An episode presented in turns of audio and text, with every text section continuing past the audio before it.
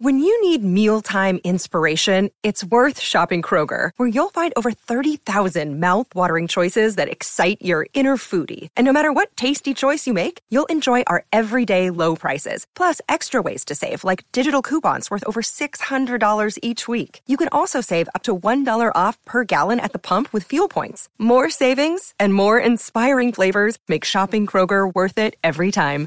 Kroger, fresh for everyone. Fuel restrictions apply. Look, Bumble knows you're exhausted by dating. All the must not take yourself too seriously and 6 1 since that matters. And what do I even say other than hey? well, that's why they're introducing an all new Bumble with exciting features to make compatibility easier, starting the chat better, and dating safer. They've changed, so you don't have to. Download the new Bumble now. Hi, I'm Dr. Caroline Leaf, and welcome to another episode of Cleaning Up the Mental Mess, a podcast dedicated to helping you take back control of your mental health and life. In this episode, I interview nationally recognized grief expert and licensed therapist Claire Bidwell Smith on how to deal with grief and loss. We discuss how loss can include loss of a job, financial security, freedom, stability, routine, especially during the current pandemic, and how to deal with these types of losses.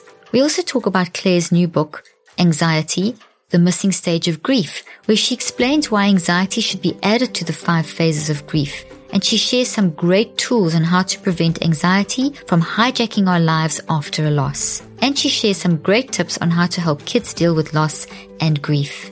Just before we begin, if you enjoy my podcast and want to know how you can help me continue making them possible, please consider subscribing wherever you listen and leaving a five star review. And please continue sharing this podcast with friends and family. Also, be sure to follow me on social media for daily mental health tips and strategies. Just look for Dr. Caroline Leaf on Instagram, Facebook, Twitter, and YouTube. Lastly, if you would like to sign up to receive free weekly text messages from me with more tips to help you with your mental health, see the show notes for details. You will also get insider access to special events, sales, and so much more. Plus, when you sign up, you will get 15% off your online order. For more details, just check out the show notes. Now on to today's episode. Claire Bidwell Smith, what a lovely honor to have you in the studio with me today, talking about such an important topic grief. You are one of the foremost experts when it comes to dealing with grief and understanding grief. So I'm really pleased to have you on the podcast. Thank you so much for joining me today. Thank you for having me. It's an interesting time, but before we dive into grief and, and just grief related to what's happening in the current pandemic, I'd love you to tell my viewers who you are, a little bit about you. I mean, they've heard your bio, but it's always nice to hear from the person. And tell me something about you that's not on your bio and what motivates you. My name's Claire Bidwell Smith. I have been a therapist specializing in grief for over 10 years. I've written three books about grief and loss. I came to this work from a very personal place. Both of my parents got cancer at the same time when I was 14. I was an only child. My mom died when I was 18 as a freshman in college. And then my father died seven years later when I was 25. And, you know, it was a time when all of my peers were just finishing college and going off into the world and starting new relationships and living on their own for the first time. And I was just in a very different place and had a very different understanding of mortality and psychology and just different things. I went through some hard spaces with it, but when I came out of it, I felt very motivated to help others through it and ended up getting my master's in clinical psychology. I worked in hospice for a number of years initially and then in private practice. And I was always a writer. So since I was a little kid, and it was my way of really moving through all the grief that I went through myself. And then once I began to work in this space, writing about it to help others.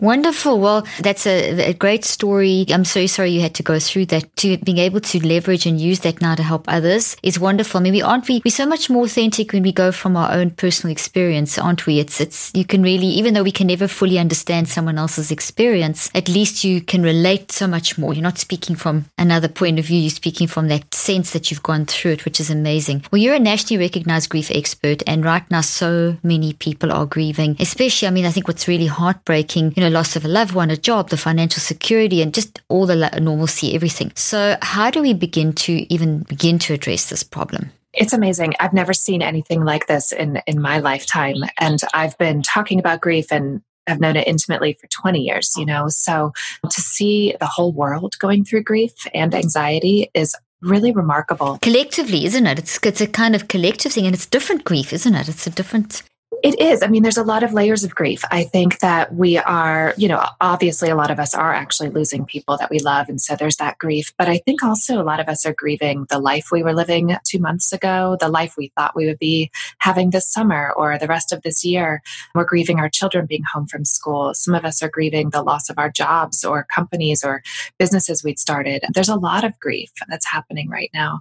And, and I think some people are hesitant to name that as grief, but grief comes in so many different ways, aside from the obvious kinds. Throughout our lifetimes, we grieve, we grieve childhoods, we grieve divorces, we grieve pets, we grieve moves and job changes. And this is similar, except our whole world is going through it all at once, which is so different.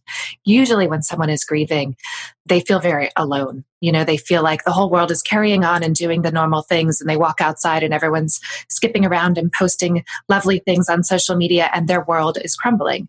Whereas right now, we can kind of all relate to the grief that we're experiencing, which is different. Mm, that's so interesting. You know, I was I interview a lot of people, and I interviewed an epidemiologist who was saying that, and I quote this all the time because it just really got me that for the first time in history, all of humanity globally is facing the same enemy, the same mm-hmm. common enemy. You know, so it's all we're all facing the same together and so we're experiencing these stages of grief or going through as you say the different types of grief together i'm glad you, you defined that started defining that difference that we grieve all those different things and so grief is very much part of our life it is all the time i that there's no escaping it you know we will all grieve at some point i think i think it's hard to get through our lifetimes without losing a person that we love but then again there's all these other forms of grief that we really do go through Mm, and I don't think people talk about them. So I'm really glad you've raised that. I don't think people think, you know, that how, how the impact of losing a pet, as you mentioned, and mm-hmm. the impact of changing a job or moving cities or losing a friend, or you know, these are all mm-hmm. different types of grief. So how would you summarize or define grief in a in a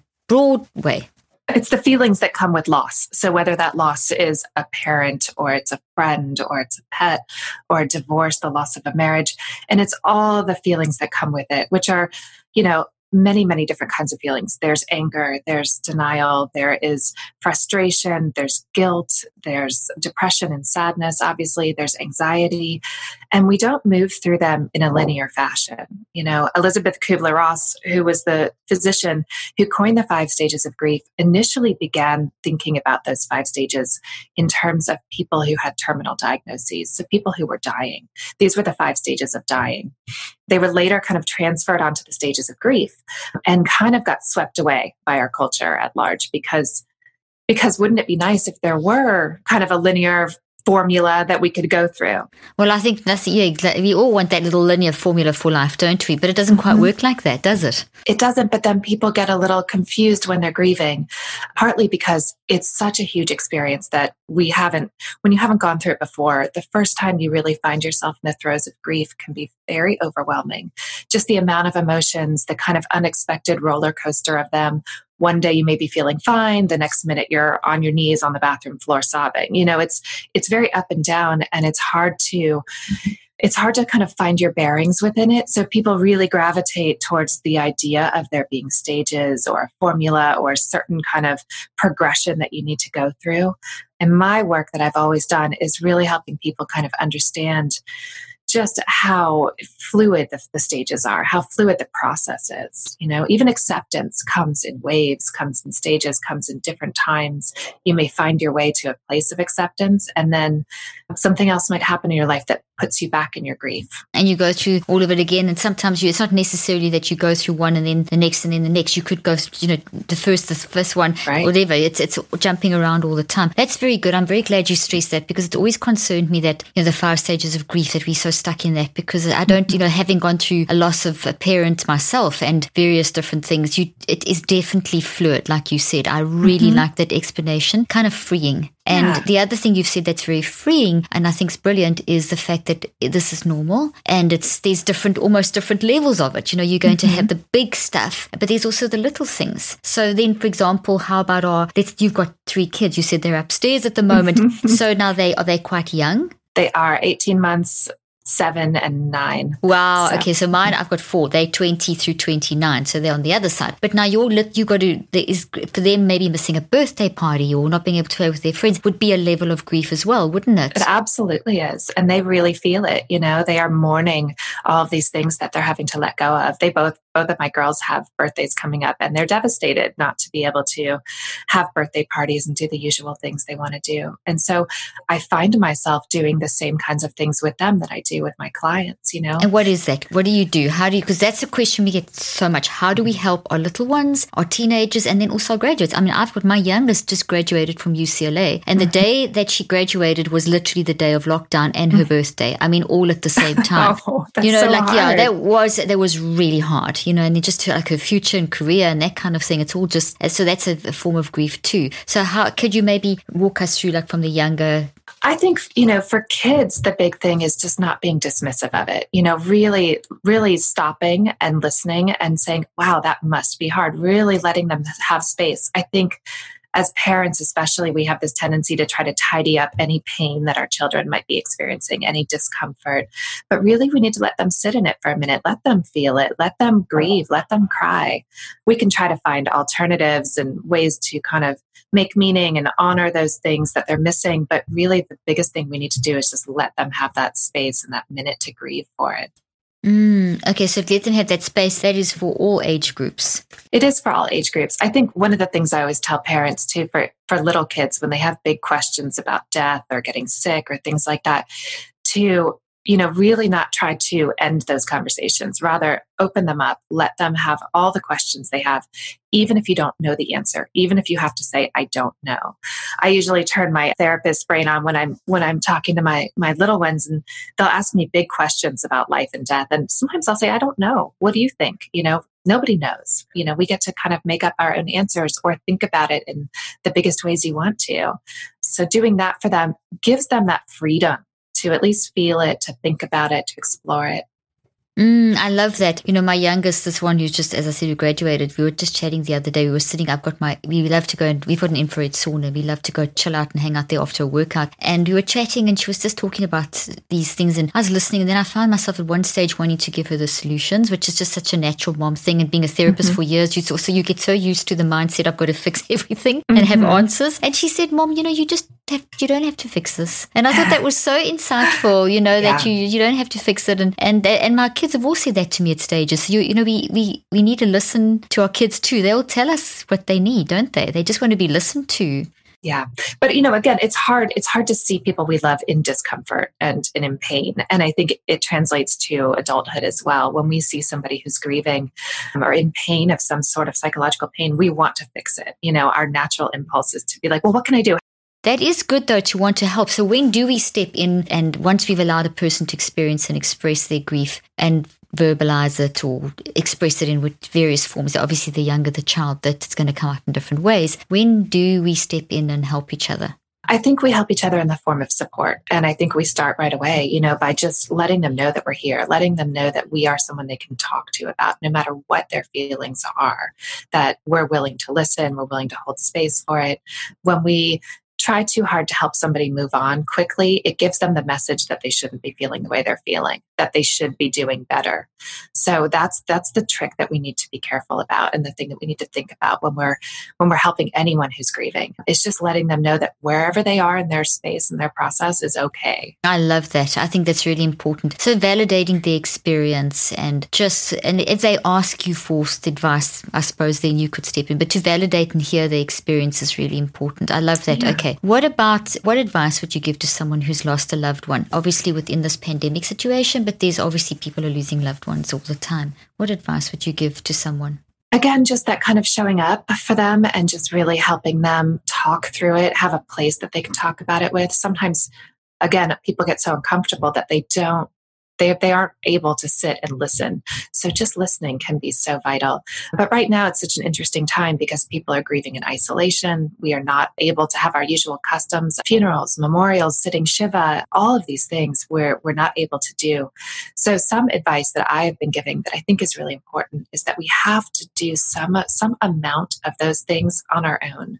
We have to be able to memorialize, to ritualize, to do things that make us feel like we're honoring our deceased, you know? So even talking to them ideas like that, they can be simple things, putting up a photo and lighting a candle every night or baking a favorite meal that, that your loved one, you know, appreciated or or used to make themselves, doing little things that make us feel like we're honoring our people when we can't in our usual customs. I love that. So the, you don't have the big gathering, but at the big gathering, you would have been talking about all those memories and, as you say, making the food. So to do that kind of thing, have like little rituals. And whenever you feel the need, maybe daily or whenever, whatever works for the person. I like that. So to actually really in, in, deliberately and intentionally set aside a little time to do something that brings back the good memory of the person. I like that. I think that's really great. You talk about three steps for advising people during this dealing with grief over COVID, and what are those? What are those three steps? I think again, really stepping in to let them know that you're there and listening, and then helping them think about ways to honor and memorialize their people, and then helping them share their story, perhaps. You know, Right, so it's sitting, it's supporting them, thinking of ways to, like little rituals to celebrate, and then sharing the story. Mm-hmm. And whether that's, you know, helping them write about the story of their person or the story of the loss, we're inherent storytellers as human beings. You know, we tell stories about the first car we got, the first pet we had, you know, all those kinds of things. We tell stories about the people we love and the relationships we had. Sharing those stories on social media, sharing good memories, or writing an email out to family and friends about your person, those are really nice ways to share that story. And I think it feels really healing when we do that.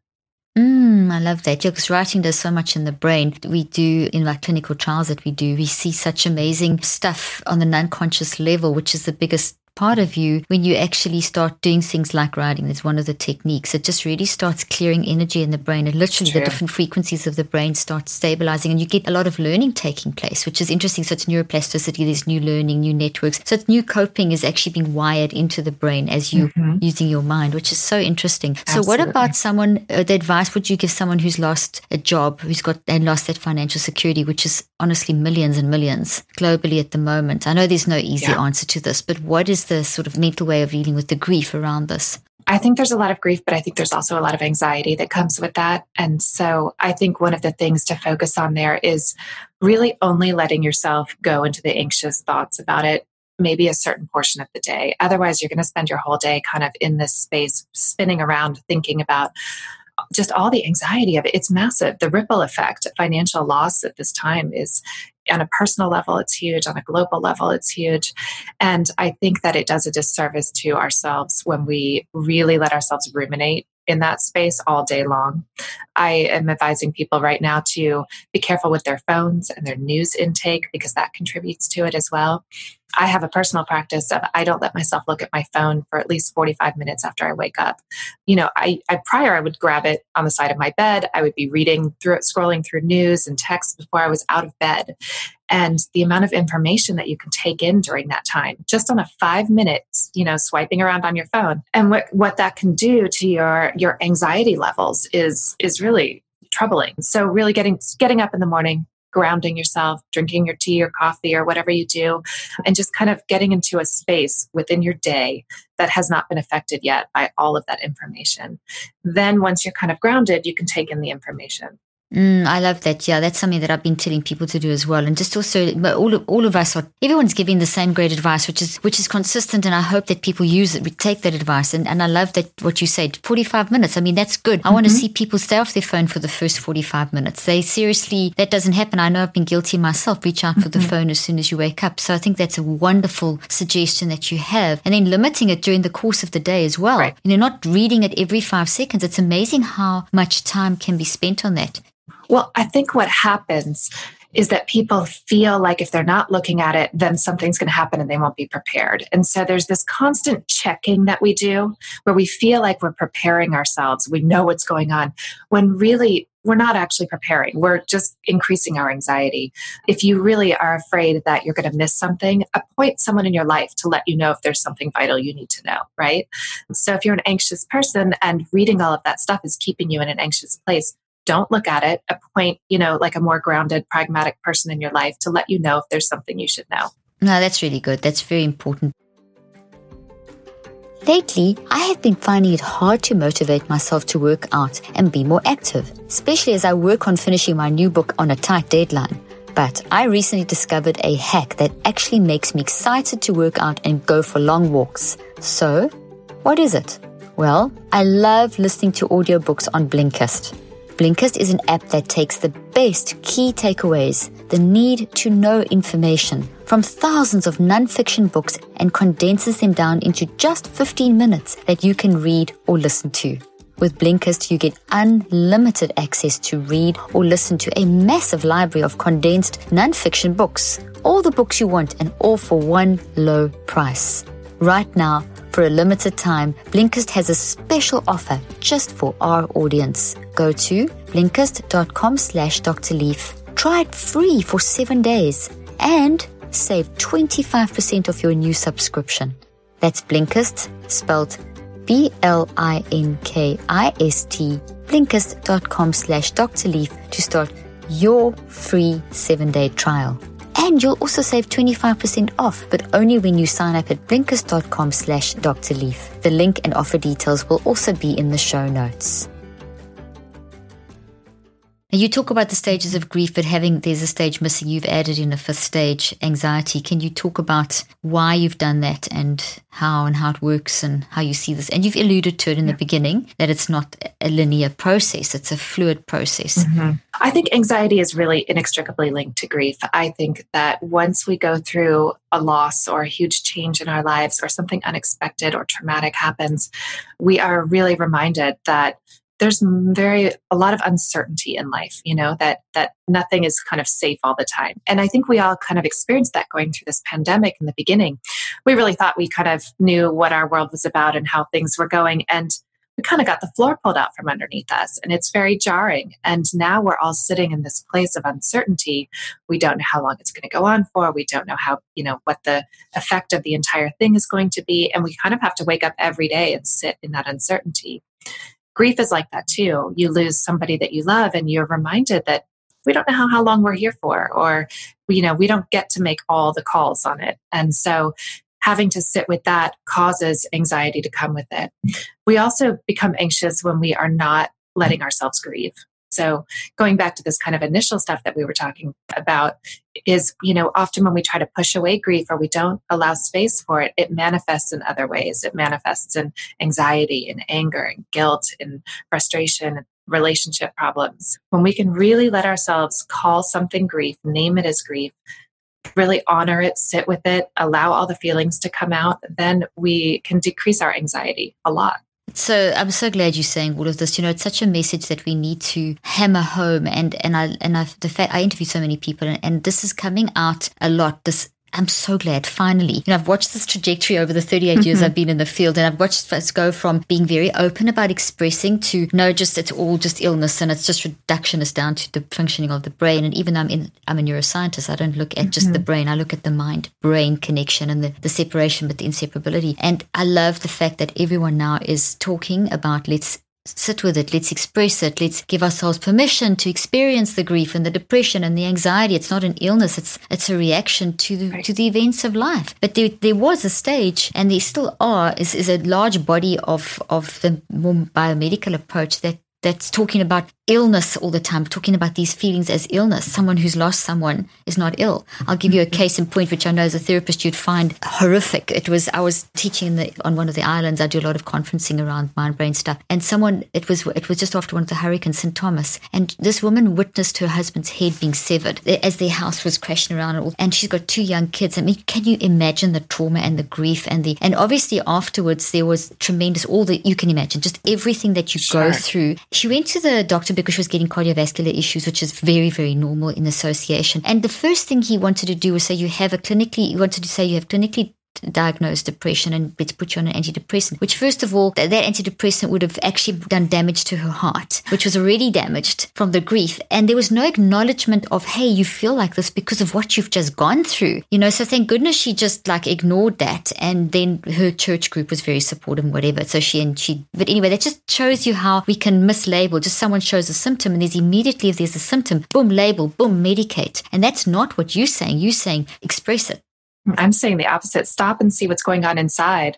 A lot of those physical symptoms, the cardiac symptoms, the nausea, the panic attacks, the dizziness, lightheadedness, tingling, all of those things that can come with anxiety, they're so overlooked. You know, we'll go into the doctor and we'll talk about it, and they don't ask, well, what's happening in your life? They just want to try to start treating those symptoms. And that's when we really fall into trouble. If they were to ask a few questions, and they are getting better at this, I've had a lot of clients come to see me after a panic attack where they end up in the ER because they think they're having a heart attack. And the doctors will say, What's happening in your life? And they'll say, Oh, well, my dad just died. And they'll be like, This might be related to that. Mm, it's definitely improving. Mm-hmm, it is, which I'm really heartened to see. But all of those symptoms are just, you know, indicative of what's happening internally. Oh, absolutely. And, you know, we see that with the, the research I do, we look at the mind, the physiology, the neurophysiology, and we look mm-hmm. at the mm-hmm. narrative and we look at the, and using all evidence based medicine or random controlled goals, you know, the standard mm-hmm. that double blind, but we look at single subject design as well within mm-hmm. that. So you've got to look at everyone as an individual case study. You can't look at the numbers. There's such an inextricable link between that the minute that you're feeling your heart is involved, you cannot separate the psychoneuroimmunology and you know, and it is it is I train physicians in this and it's it is it's a to get it's you can't just separate the body, you can't isolate people. And that's why it's so good that people like yourself and what we're doing is to try and help people to reintegrate. It doesn't mean right. that we can't we have to deal with the physical because your physical will suffer. So you can't ignore that. You have to treat the symptoms of that too. But you've got to exactly. treat the root cause and not treat in terms of medicine, treat in terms of what you're saying. Listen, support, right. talk, express, sit with it, go mm-hmm. through it. Mm-hmm. Yeah, so good. I'm so glad you're saying these things. We, we need to get this message out all over and give people permission to experience, you know, which is so good. Okay, I've got a lot of questions. You, let's, let's talk about your new book. Let's talk about you've got your book, this book called Anxiety, great book, The Missing Stage of Grief, a revolutionary approach to understanding and healing the impact of loss. Obviously, your work's motivated you to write this. So, talk a bit about this book and what's in there and what can people learn from you from this book? It's just about that link between anxiety and grief that we were just talking about. You know, it's, I think some people are really surprised to go through a big loss and then they are suddenly experiencing anxiety, sometimes for the first time ever in their lives. Or if they had anxiety before the loss, it will swell and it will become bigger. And it's always linked to the loss. Again, it's that, it's that idea that nothing is quite certain, that we have this reminder of our mortality and that the emotions of grief are so big and unwieldy. All of those things cause anxiety. It just wasn't being talked about at all in the clinical world anywhere. I had my first panic attack right after my mother died, and I was turned away at the doctor in the hospital. They said nothing was wrong with me.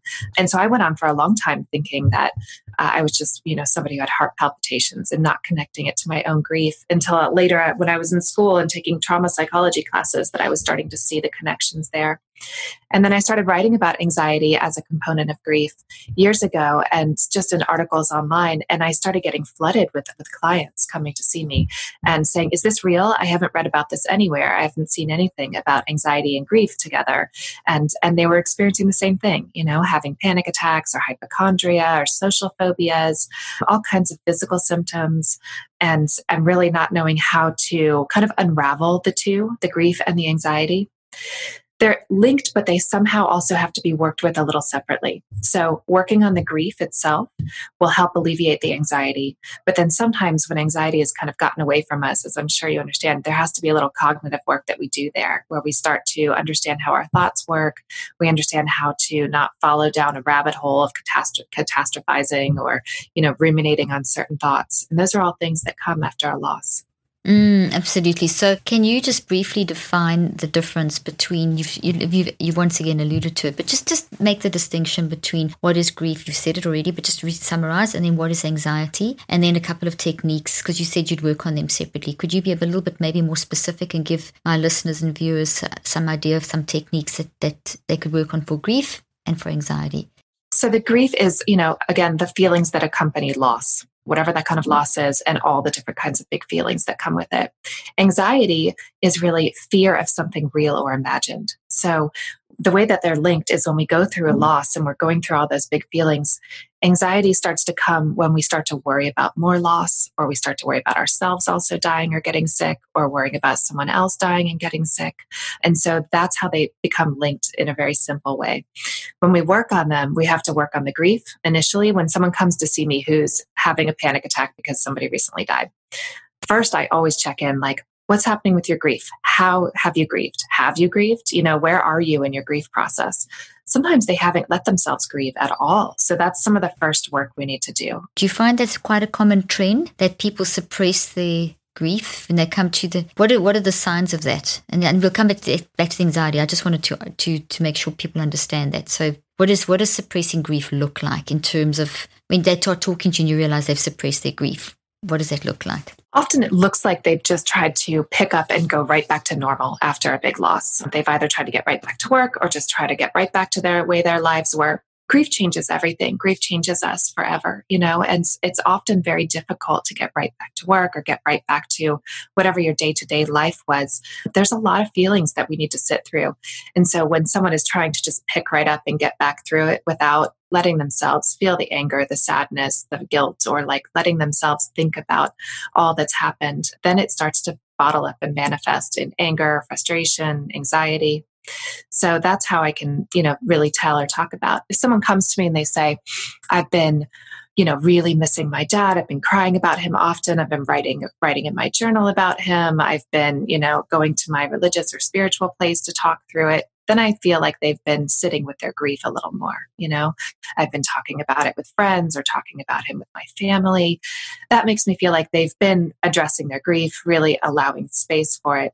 But some people, you know, it's so painful that they don't know how to do that. Either they don't have the right support around them, or they're afraid of their grief, or they're getting messages that they shouldn't be grieving. Sometimes that happens. We get messages from people in our lives that it's time to move on, you know, yeah, that's one of the questions I wanted to talk to you about as well. So we must that, that's that's a very important thing to hone in on that how people because I recently had a friend who lost her husband about three months ago, four months ago, and in a church environment, and they've been very supportive and everything. But I know there's been sort of oh well, you're the pastor's wife, you know, you when you you know when are you going to get it together sort of thing and and she sort of felt like i almost had to tell her it's okay. You can tell them that you feel but you can't do the stuff. You you're actually too sad today to do anything or you allowed to cry. You don't have to be all together when people come to a house to grieve with you, you you're not there to comfort them. You know because that what was happening. She was they were literally coming to her and she's such a controlled person. She's a medical doctor too. And it, it would be a situation of where they would come to her and it was like she held it together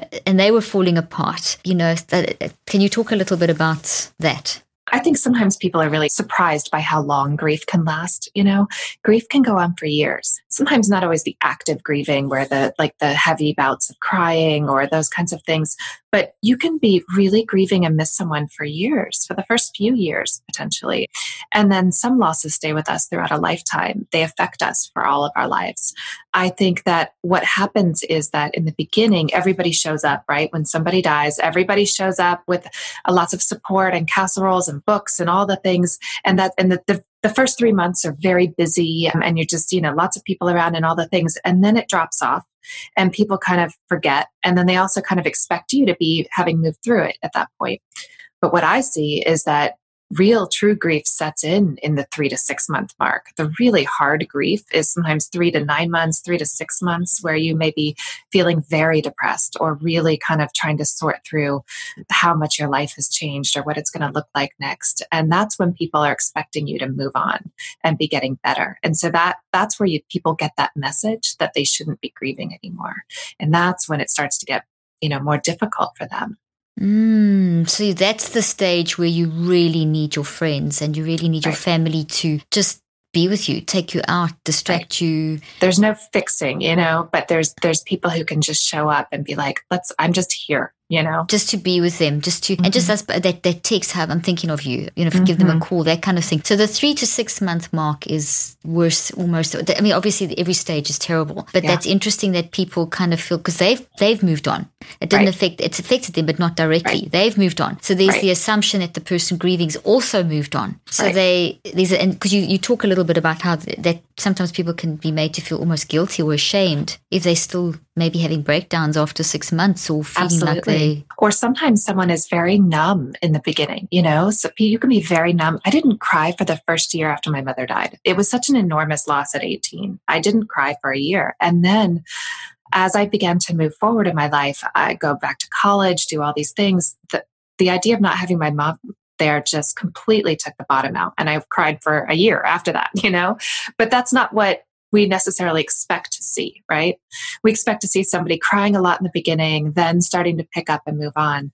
But sometimes we're very numb in the beginning, or sometimes we don't realize the enormity of the loss and we start to see it more as time goes on. So then the grief gets harder for a period of time. And isn't it also clear a lot about the individual, how the individual's coping, that maybe you needed that in order to just be able to survive? Absolutely. You know, I was just doing a conference recently and someone came up to me and she was wearing a heart monitor and she said her husband had just died about three weeks before that. And she said she had to because she was showing literally, you know, you, you can die of a broken heart. It's mm-hmm. real. And her heart, she was having such heart problems that they were constantly, you know, watching over her. And she mm-hmm. just, she was just so terribly sad. I mean, there's a direct link. You, were- you were going to say something? Oh no, Elisabeth Kübler-Ross has a great quote about that. She says that denial is nature's way of only letting in as much as we can handle. And then you get you process as you. I saw that with my patients too. You know, you process as you are ready to process, mm-hmm. and as you are. And I think it's and there's no time line. There's no timeline and for that it. sequence thing. You know that you spoke about earlier on the mm-hmm. whole fluidness of it. Mm-hmm. So that's why we need to be speaking more about that because it's definitely very fixed. From in society's got this very definite view, haven't they? That You've got to follow these stages, and each stage is this amount of time, and then it's that. But it's not actually like that, is it? It's so individual. You know, it depends on our personalities, how we generally cope with stress and pain, how we, how, if we're extroverted, introverted, it depends on the relationship we had with the person. What kind of loss was it? Was it a parent? Was it a spouse? Was it a child? And then it depends on the type of death. You know, was it traumatic? Was it a long illness? Was it expected? There's so many components that go into making up an individual person's grief process. And I think we have to be respectful of that for ourselves and others. There's no blueprint. There's no perfect, you know, perfect way to grieve. No, that okay. That's lovely. There's, I, lo- I mean, lovely in terms of what you've just said. In terms of that advice, there's no blueprint. There's no mm-hmm. perfect way to grieve. We've got to respect that every person is going to cope in their own individual way, and we just have to ride along with that person. Supporting another person is what helps them to get through that. That's the really that's the very big message that you that you're giving. Mm-hmm. You probably have heard me say that no diet or exercise routine will work unless you get your mind and mindset right. That's why I love Noom. Noom is the habit changing solution that helps users learn to develop a new relationship with food through personalized courses. Based in psychology, Noom teaches you why you do the things you do and empowers you with the tools you need to break bad habits and replace them with better ones. Noom is not a diet. Rather, it is a tool to help you develop the right mindsets around health, fitness, and food. Noom doesn't tell you what to do and what not to do. It teaches you how to look inside your own mind and make better decisions for yourself. Noom also connects you with a personally assigned goal specialist and community of other Noomers, so you'll have all the support you need to empower your change. You don't have to change it all in one day. Small steps make big progress. Sign up for your trial today at Noom, N-O-O-M dot com forward slash Dr. Leaf. What do you have to lose? Visit noom.com forward slash Dr. Leaf to start your trial today. That's N-O-O-M dot com forward slash Dr. Leaf. The link and details will be in the show notes. Just in terms of that, that's grief of a loss of a loved one, and we've spoken briefly about like the financial security and loss of job and that kind of thing. Would it would the same fluidity apply in financial loss? Pretty much any loss. It's very fluid. It's very individual. There's no particular time frame. Obviously, if you lost your job and you get another job, it's going to alleviate a lot of that anxiety and grief. It will. Some of those are a little different in that when we lose a person, they're never coming back. You know, they're irreplaceable and they're never coming back. We we can replace a marriage, a job, you know, even a pet, but that's still a difficult one for a lot of people. So, in some ways, we do move through a little bit more of a process with some of those different losses than we do with a person. With a person, that's a loss that can stay with us for our lifetime, you know, in many ways. So with the others, it's different because of the fact that you could get a job, you can get a job again. So Right, it's more of a temporary kind of, but it's still fluid. How would you explain the it? feelings can still be different but i think that they don't last as long and i think that sometimes they you know you can move a little bit more quickly through them Okay, what would your advice be with something that's more short term that you go you move neighborhoods or you lose a friend or you so the ones that you because you'll get other friends or you'll Right. you'll re, you'll reintegrate in a new environment or you know you'll so that Yeah. it, it has a time almost like a time where you you've got an opportunity to fix whereas the lost person's not coming back. So how would you manage that? Those shorter what what do we call that? The sort of the losses that you can get back. Yes. You know i think we have to be careful. That's that's where we have to be careful with them though is because they're easier to dismiss because we can kind of fix them. We can replace some of them. But we also don't want to dismiss the feelings that come. I recently moved across the country and my two older daughters have really grieved our home that we left and our town that we left. And while we can replace new schools and new friends and a new house and all of those things i don't want to dismiss the feelings they're having of really mourning what they left behind and what they have lost you know those they're very real things so allowing them to have their natural course of of grief you know and the feelings that come with it rather than trying to be like okay let's move on you know we don't want to rush people to move on So we should never say that. We should never say, let's move on. So even if you, I'm thinking we moved from South Africa to here and my kids were all young and they had to, I mean, two of our dogs we had to give away and because they were too old to travel and some of the, they were little, their favorite toys and their best friends. And I saw so- the, the impact was all of us, on all of us was absolutely enormous. And that was grieving. It was grieving, absolutely. And as you know, you know, it does heal and time does heal and they do make new friends and all the things, but you still those feelings are very real and they have to play out, you know? It's true, and they and they do go away, but they're still there. Because just the other day we were looking, reminiscing, and looking at our old house and pictures of Yeah. just sitting around with all this time that we have together in over dinners have become such a huge thing. They've always been a big thing in our house, but now they even with with this Mm-hmm. COVID, we've really made them a big thing. And we were just looking at some of the photos, and it just you almost feel a sense of wow. You know that you, you feel it physically that there was a lot. That was a whole different life, and it's Mhm. never we're never going to have that. You don't want to go there again because you've moved on, but Right. It's definitely a loss that you have to express. I always say that two things can be true at once. You can always miss and love that old life and still love your new life and, and build a meaningful one. You don't have to pick one. I think sometimes people get stuck because they think that if they're moving forward in life or if they're having joy again that that means they're not grieving or they don't miss their person but both can coexist you know you can always miss your person and always miss that thing or that place and still be build a meaningful life and move forward Okay, what you've just said is brilliant. okay, you said so much fantastic stuff, but that is brilliant. That's just freed so many people. Mm-hmm. Just the fact that you don't have to pick. You so you can s- acknowledge I really miss that. It doesn't mean you're invalidating or reducing Right. or what is the word? Not uh, enjoying. It doesn't mean that you're taking Right. away from your current new life that you've made. It's Right. just different parts of your story and you Right. can love each one equally. So that brings me to the next question is what about someone who has lost a loved one, who was in an incredible marriage and they do fall in love again? Because that people have spoken to me about where there's a lot of guilt. If I marry someone, if I fall in love with someone again, it's like I'm dishonoring my first marriage. You know, my mom went through that. My dad died just around 9-11 and she remarried a few years later. And I know there was tremendous amount of guilt that she went through sure because she really loved my dad, you know. And so, how do what advice would you give in a situation like that? That's a big one. I hear about that one a lot. It's the same advice that the two things can be true. It goes right back to the two things can be true. Like it doesn't mean your mother remarrying and falling in love again doesn't erase what she had with your father. She can always love him, think back on that marriage and, you know, look fond look look back fondly and hold a beautiful space in her heart for that. And still move forward and have this new meaningful relationship that she is, you know, in love with. So I think that both can be true.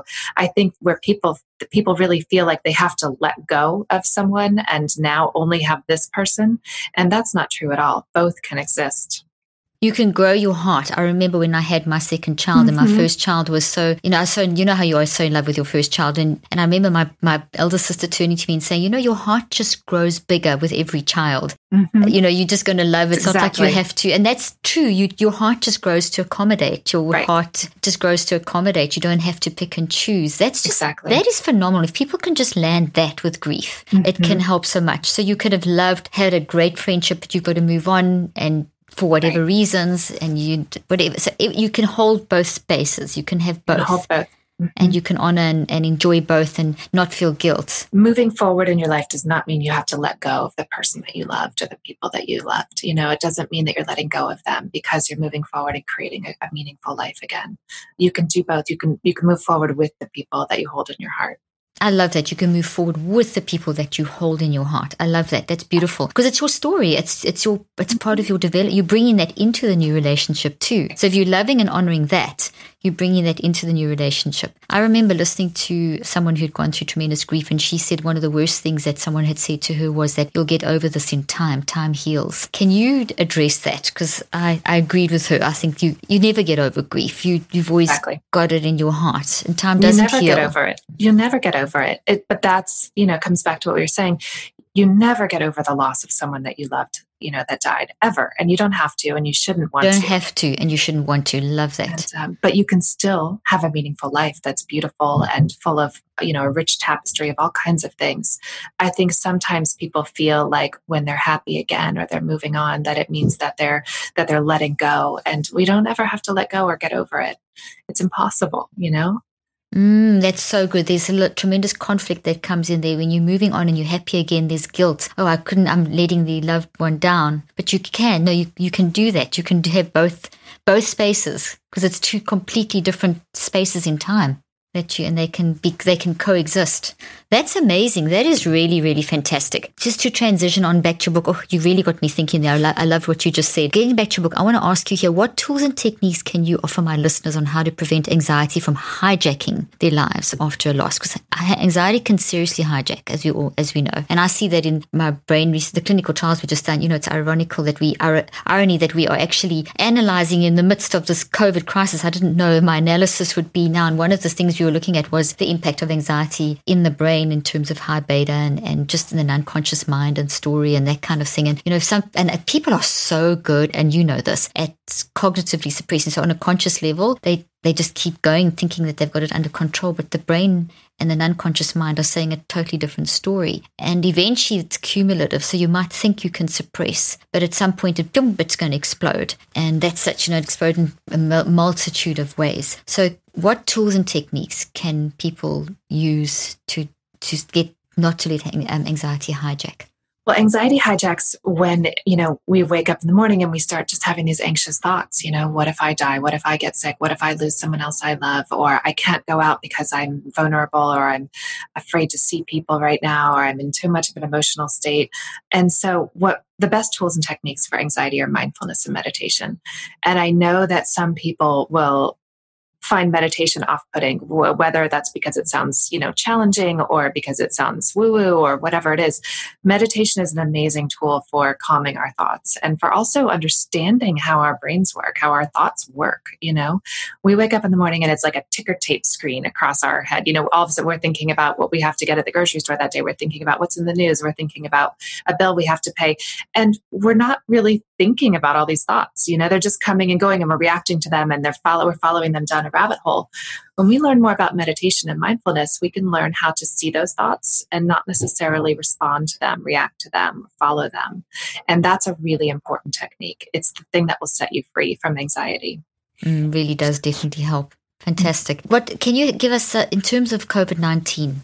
We now transitioning and it's just like we don't know what's going to happen. I mean, there's just the more epidemiologists I talk to, and doctors I talk to, and scientists I talk to, the, the more and the more we see in the media, we just don't know. But you can't. You've got the well, we know. I don't have to say what everyone knows. There's the economical economy that's in crisis. There's this financial, I mean, this this threat of the virus. So, but we're transitioning. So, mm-hmm. regardless of the uncertainty, we're transitioning. So, can you give us some guidelines for doing this? I think we have to go back to these things where we limit our news intake. We really try to limit and decrease our anxiety because there's so much that we don't know. And as humans, we're really inquisitive and, you know, smart creatures. And so when there's a lack of information or uncertainty, we tend to kind of want to fill it.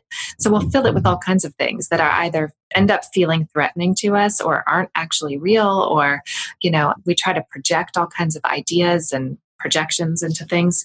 But so really just taking time to step back, find peaceful practices, you know, find meditation, find mindfulness, find ritual, turn inward. I think it's an amazing time. Everyone's talking about this opportunity to be productive right now because we're at home or whatnot. I think what would be really interesting is if we use this time to be spiritually productive, you know. Thank you for saying that. It's mm-hmm. a chance for us to tune in and think again. Yeah. Go inward rather than like working on our abs or our bread baking skills. You know, what's what's your inner life? What's happening there? Because that is going to see you through this. How spiritually fit are you, you know, rather than physically fit? Our spirituality and, and our understandings of of how we work uh, as human beings is really going to see us through all of the uncertainty and who knows what's to come. We have to get that. We have to deep, deal with that deep spiritual 99% of who we are. Absolutely. Just wrapping this up, how are you coping during this crisis? You know, what struggles are you, what are some of the struggles that you're going through? I'm going through the usual struggles. I've got three kids in the house, a husband, and, you know, personally. Homeschooling, keeping them entertained. exactly. It's a lot personally, I've never been busier work wise as someone who's been in the grief space. I've been really heartened to see that so many people in the grief world have come together. I've never collaborated more. Isn't that amazing? It is amazing. There's a there's a coalition, a consortium of us that are meeting twice a week on Zoom, and there's about 80 of us in the grief world, and we are creating platforms, creating virtual programs and spaces just to meet the demand that is coming for grief support.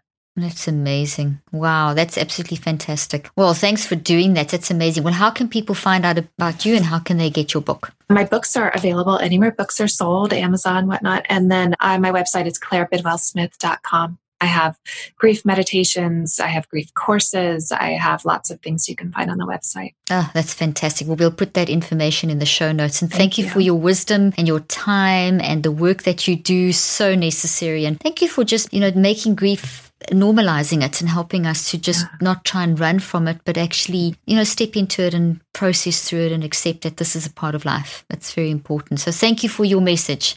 Thank you for holding space for all the people out there who need to hear this kind of stuff.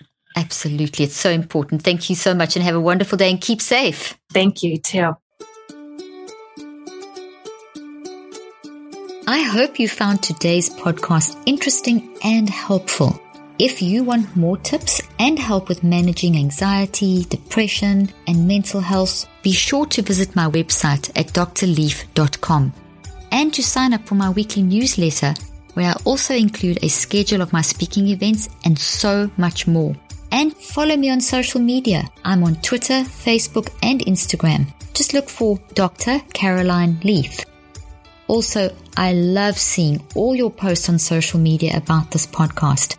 I love seeing what resonates with you and what you've learned. So be sure to continue posting and tagging me and letting me know what you think and how these tips worked out for you. And don't forget, leave a review and keep spreading the word about this podcast. Thank you for joining me today. I really hope you learned something new and helpful. Till then, I'm Dr. Caroline Leaf.